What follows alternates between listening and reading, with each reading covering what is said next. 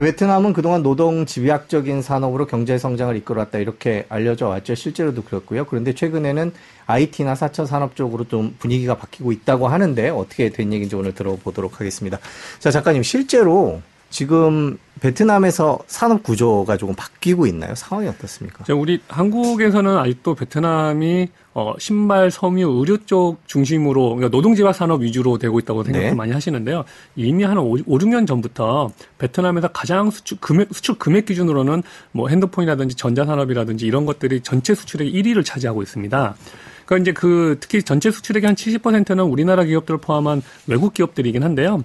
그래도 우리나라 삼성전자라든지 LG 디스플레이, LG전자가 베트남에서 산업 기지로서 수출을 아주 많이 하고 있기 때문에요. 베트남이 어느 순간부터는 과거에 우리나라가 그랬던 것처럼 첨단 산업 중심으로 지금 바뀌었습니다.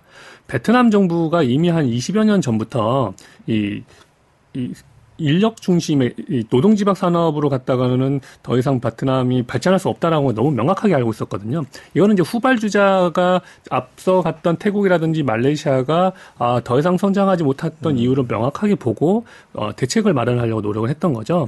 그래서 베트남 지도부가 총리라든지 국가주석이 특히 우리나라에 특히 왔을 때 삼성전자에 계속해서 반도체 산업이라든지 아, 적극 투자를 해달라고 매번 올 때마다 강하게 요구를 했었습니다. 그래서 많이 인텔이라든지 베트남이 좀 투자를 해서 산업이 첨단 산업 위주로 많이 바뀌어가고 있습니다.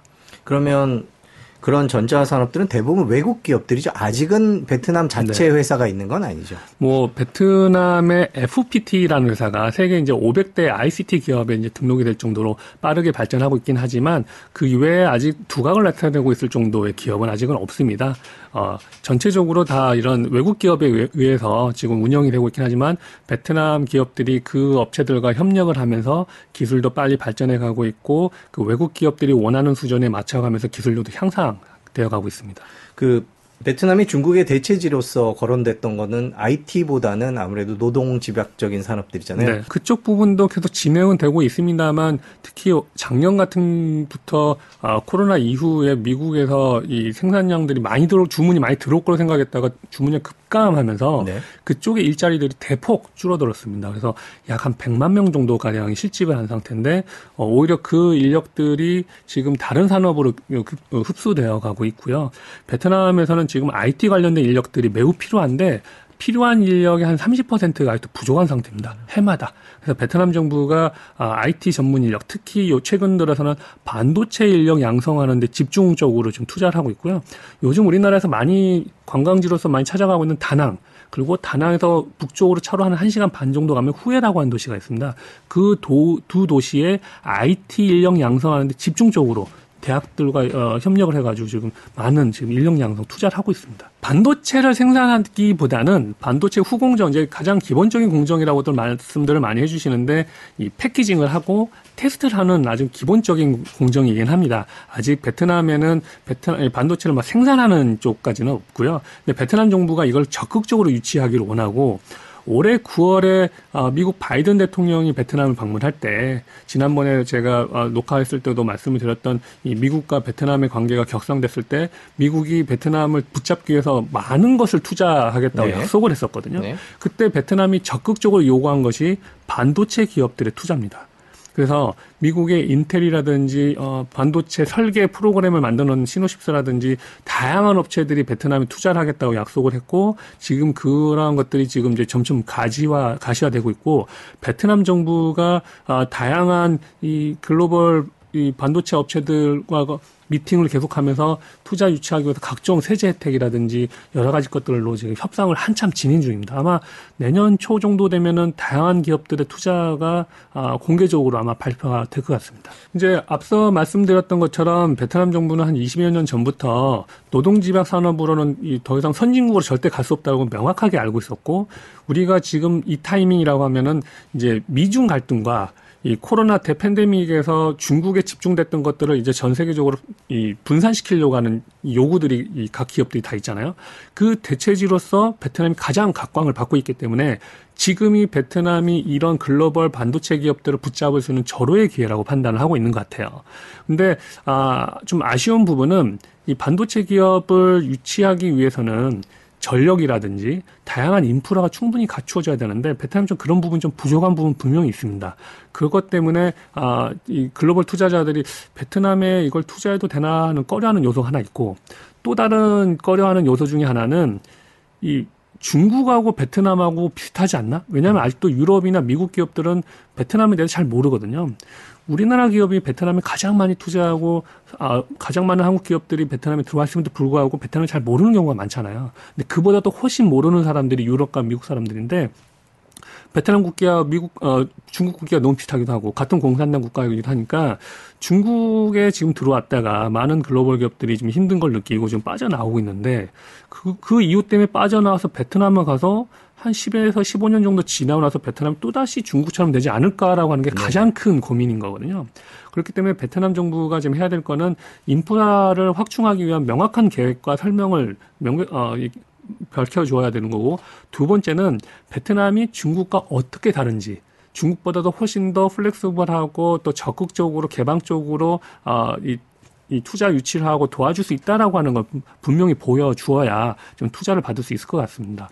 그래서 어, 현재까지 위치한 반도체 기업들은 아직까지 아까 말씀드린 것처럼 조립하고 테스팅하는 정도인데 여기서 이제 설계 반도체 회사도 좀 들어와서 베트남에 설계를 하는 반도체 설계를 하는 인력들을 양성해 주겠다고 하고 그 이외에 이제 다양한 아, 파운드리 업체들도 지금 들어올 거를 지금 협의 중인데 과연 이제 베트남이 이거를 유치하기 위해서는 가장 중요한 중요한 게 전력입니다. 전력. 네. 반도체에서 전력이 가장 중요하잖아요. 근데 올해 7월에 폭염 때문에 어, 베트남 특히 북부 지방 하노이가 있는 북부 지방은 이 수력 발전에 의해서 돌아가는 게 상당하거든요. 한 20% 정도 수력에 의존하는데 이 물량이 줄어들다 보니까 발전량이 많이 줄어들었어요. 그래서 삼성전자를 비롯한 다양한 글로벌 전자기업들이 전력 사정이 부족해서 한 3주에 3주 동안 이 정전을 좀 겪었거든요. 어, 네. 부분적으로 뭐 일주일에 뭐 하루나 이틀씩. 근데 아, 수출을 해야 되고 품질 양상이 균일하게 돼야 되는데 전력 부족 때 부족 때문에 그 큰 차질을 빚었단 말이죠. 그래서 베트남 기업들이 아 글로벌 기업들이 베트남에 투자하는데 특히 반도체 기업들은 전력 사정이 충분하지 않으면 이거 우리가 투자해야 되는 게 맞나?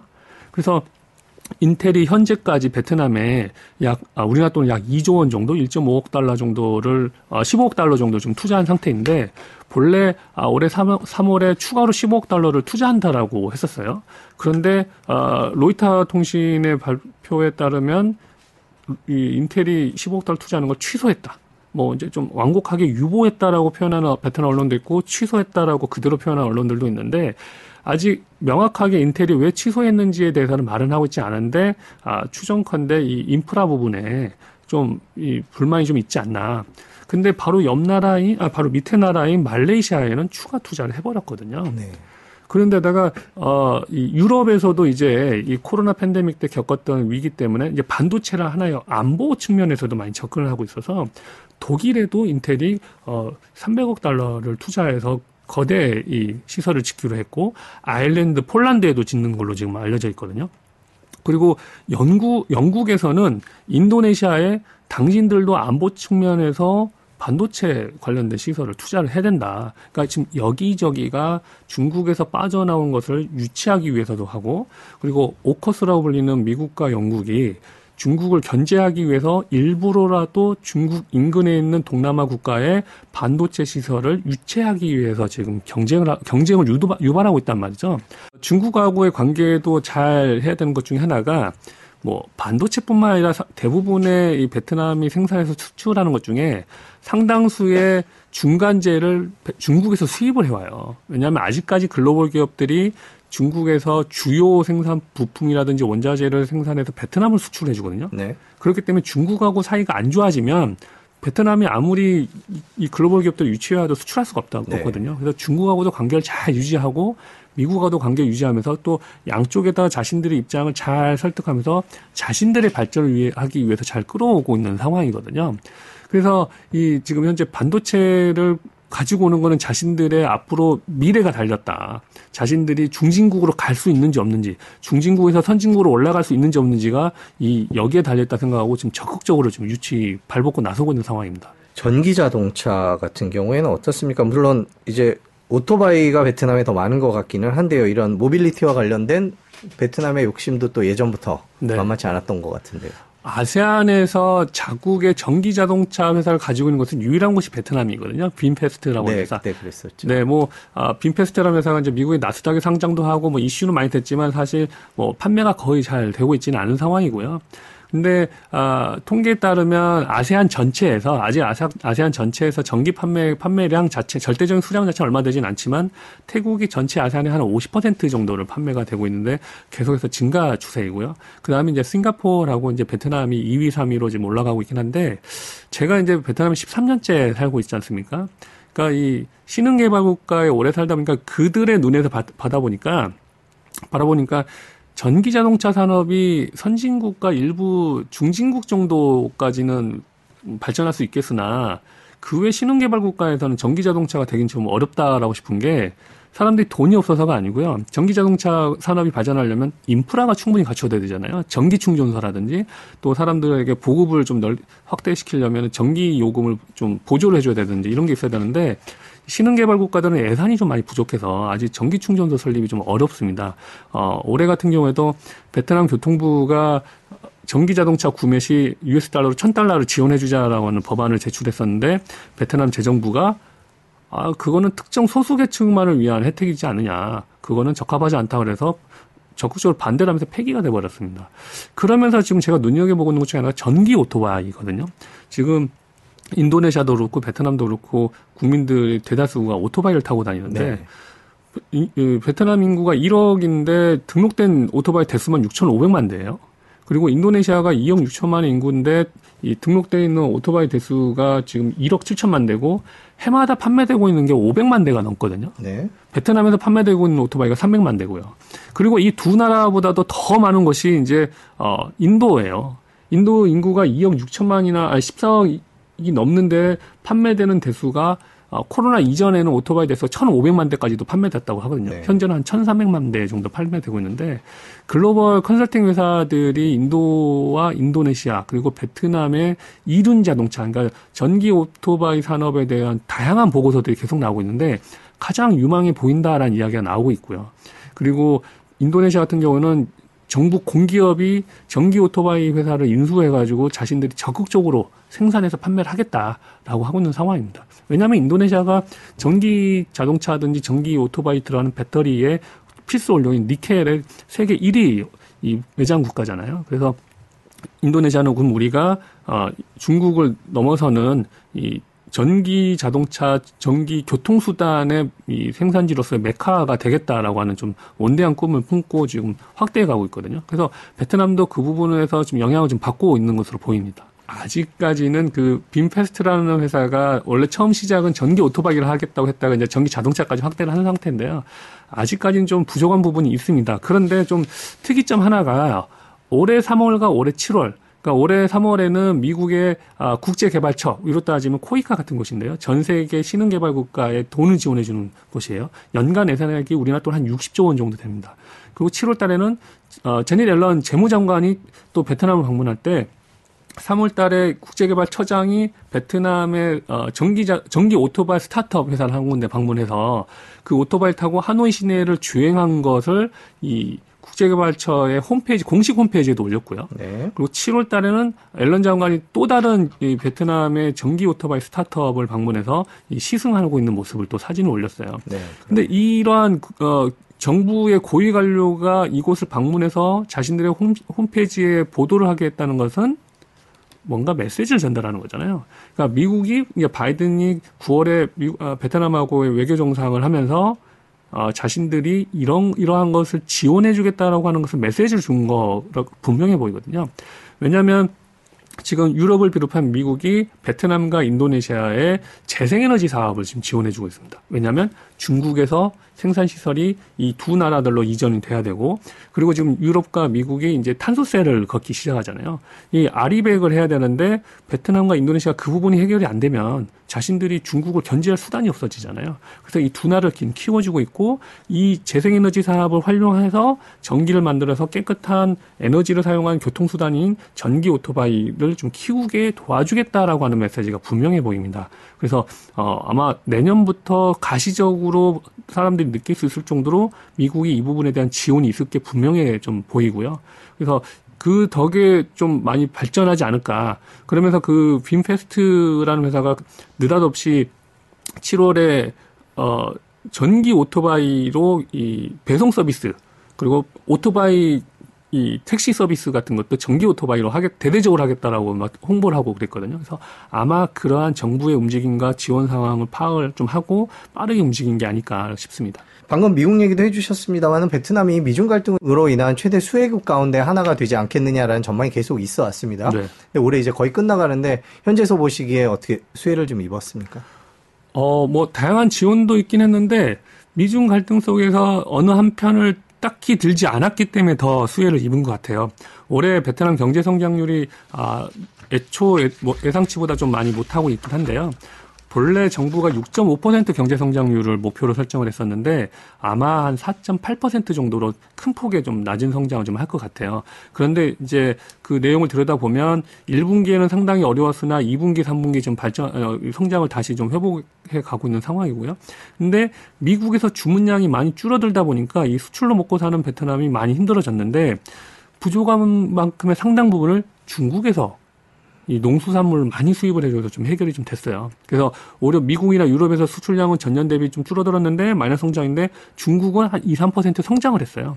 그러니까 균형 외교를 하면서 이 미중 갈등 속에서 양쪽으로부터 잘 이득을 잘 취하고 있는 현명한 좀 외교 스탠스를 잘 유지하고 있지 않나 싶습니다. 많은 우리나라 이제 굴지의 기업들도 이제 저하고 상담을 할 때 첫 질문이 이거예요.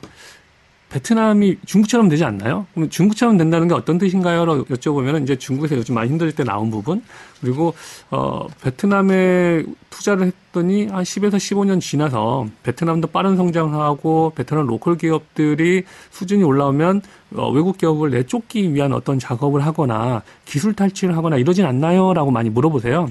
근데 어 제가 지금까지 봐왔던 베트남 사람들 성향을 봐서는 어떤 뭔가를 뺏으려고 하는 사람들이기보다는 이 적당하게 좋은 관계를 유지하면서 자신들이 좀 이렇게 발전해 가는 것을 항상 높게 평가를 하고 그리고 이 뭐든지 원만한 관계 유지하는 걸 상당히 좋아해요. 오랫동안 어, 많은 외세의 침략을 받아서 더욱더 그런 것 네. 같아요. 네. 그래서 제가 봤을 때는 베트남은 중국에서 같은 모습은 잘 보지는 않을 것 같고 그리고 상당히 문화적으로나 아, 역사적으로나 봤을 때 베트남은 항상 유연하고 개방적인 모습을 많이 보여왔거든요. 그래서 그리고 중국은 또 워낙 큰 나라였기 때문에 이 상해를 중심으로 해서 산업이 워낙 빨리 발전했고 그게 중국에서 일부분이라고 하지만 어지간한 나라보다 훨씬 큰 부분의 경제력과 영토를 차지했기 때문에 금방 따라잡을 수 있었거든요. 하지만 베트남은 아직 그런 정도까지 수준은 되지 않기 때문에 그런 걱정을 하지 않아도 되지 않을까. 다만 외국 기업들이 베트남 정부에 꾸준히 요구하는 것 중에 하나는 어, 이 해외에서 파견 나온 외국인 근로자들의 노동 비자와 그 가족들의 거주증 문제가 빨리 해결이 되지 않는다라고 하는 거군요. 최근에 글로벌 기업들이 가장 신경 쓰는 것 중에 하나가 직원들의 가족이 어, 살고 싶어 하는지 안 하는지를 많이 중시 여기더라고요. 왜냐하면 그 가족들이 중국에서 살고 싶어 하지 않는다라고 해서 지금 이 중국에 파견 나가는 걸 거부하는 사례가 상당히 많다 그래요. 그래서 적극적으로 어, 그걸 좀 유치하고 있는 곳 하나가 싱가포르이고요. 그리고 이제 말레이시아도 그 영향을 받아서 적극적으로 우린 영어 사용이 가능하고 어, 거주하는 게 편하게 할 수 있게 다양한 것을 뭐 교육센터라든지 이런 것도 지원해주겠다라고 지금 이야기를 하고 있거든요. 베트남 공무원들은 어떻습니까? 뭐 많이 지금 개선이 되고 있긴 한데요. 과거에 우리나라에서도 좀 어, 좀 여러 가지 이 스캔들이나 이런 게 좀 많았잖아요. 근데 베트남의 당서기장이 이 부분에 대해서 상당히 지금 한 12년 가까이 이 부정부패 스캔들에 대해서 강력하게 대처를 하고 있습니다. 그래서 최근에도 좀, 어, 이 부동산 개발 업체에 상당히 큰 이 스캔들을 밝혀내서 1년 2, 1년 2개월 동안 지금 조사 결과를 최근에 좀 발표를 했거든요. 그래서 대거 또 잡아들이고 이 부분에 대해서 시스템을 개선하고 이런 거 있는데요. 그러니까 분명한 거는 베트남이 아직도 부족한 건 상당히 많습니다. 하지만 세계적으로 봤을 때 그나마 베트남만한 나라가 없다라고 하는 게 이제 모든 나라 기업 글로벌 기업들 대체적인 평가이고요. 다만 아직은 잘 모르다 보니까 특히 중국과 비슷한 부분 때문에 중국처럼 되지 않을까라고 하는 거에 대해서 이 막상 와서 일을 해보면 그렇게까지는 아닌 것 같다. 다만 좀 더 베트남 정부가 시장 친화적으로만 좀 해줬으면 좋지 않겠는가. 근데 이제 베트남 정부 입장에서는 조금 너무 빠르게 개방을 했을 때 어, 사회에 좀 혼란이 오지 않을까? 너무 빠른 발전 속도라면 계층간 위화감이 오지 않을까? 이걸 항상 걱정을 하는 것 같아요. 그런데 제가 본 베트남 사람들은 한국 사람들처럼 이 급변하는 상황에서 변화를 가장 빨리 받아들일 사람 중에 하나인 것 같아요. 내년에 미국 대선을 앞두고 미중 갈등이 더 심해지고 그러면서 이제 베트남이 더 수혜를 입을 수 있다 이런 얘기도 있고요. 네. 뭐 내년도 베트남 경제에 대해서 현지에서는 어떻게 전망하고 있나요? 다행히 베트남 언론에서도 이제 베트남 시민들을 상대로 조사한 거고 내년 경제 전망에 대해서 아, 하는데 우호적이더라고요. 그리고 IMF도 올해 베트남 경제 성장률 요즘 한 4.7%로 보고 있긴 하지만 내년에도 여전히 6.5에서 6.7%를 바라보고 있고요. 어, 미국 경제가 이제 좀 전망이 좀 밝아지다 보니까 유럽도 상황도 좋아지고 그래서 베트남에 대해 베트남에서 수출도 이제 점점점 늘어나고 있는 추세이고요. 그리고 베트남 정부가 앞서 말한 그런 이 노동지방 산업에 집착하지 않고 계속해서 새로운 걸 발전해 나고 유치하려고 노력을 하고 있다 보니까 아 다양스럽다라고 하고 올해 또 힘들었던 중- 것 중에 하나가 이제 베트남의 부동산 개발 쪽들이 상당히 큰 폭의 하락을 좀 했었습니다. 특히 부동산 시세가 한 30에서 50%까지 폭락하기도 했었는데 이 부분이 지금 아, 회복을 하고 있고 중장기적으로 긍정적으로 보는 싱가포르나 호주 기업들이 대거 지금 어, 싹쓸이를 해가고 있는 상황이거든요. 그래서 어, 그 해당 분야의 전문가들 말로는 아, 내년 상반기 그리고 3분기 정도면 꽤 회복을 하겠다. 그래서 내년 하반기부터는 베트남 전망이 상당히 괜찮다라는 평가들이 많이 나오고 있습니다. 귀국하실 때마다 저희 나와주셔서 너무 감사합니다. 불러주셔서 감사합니다. 예, 긴 시간 고맙습니다. 네. 감사합니다.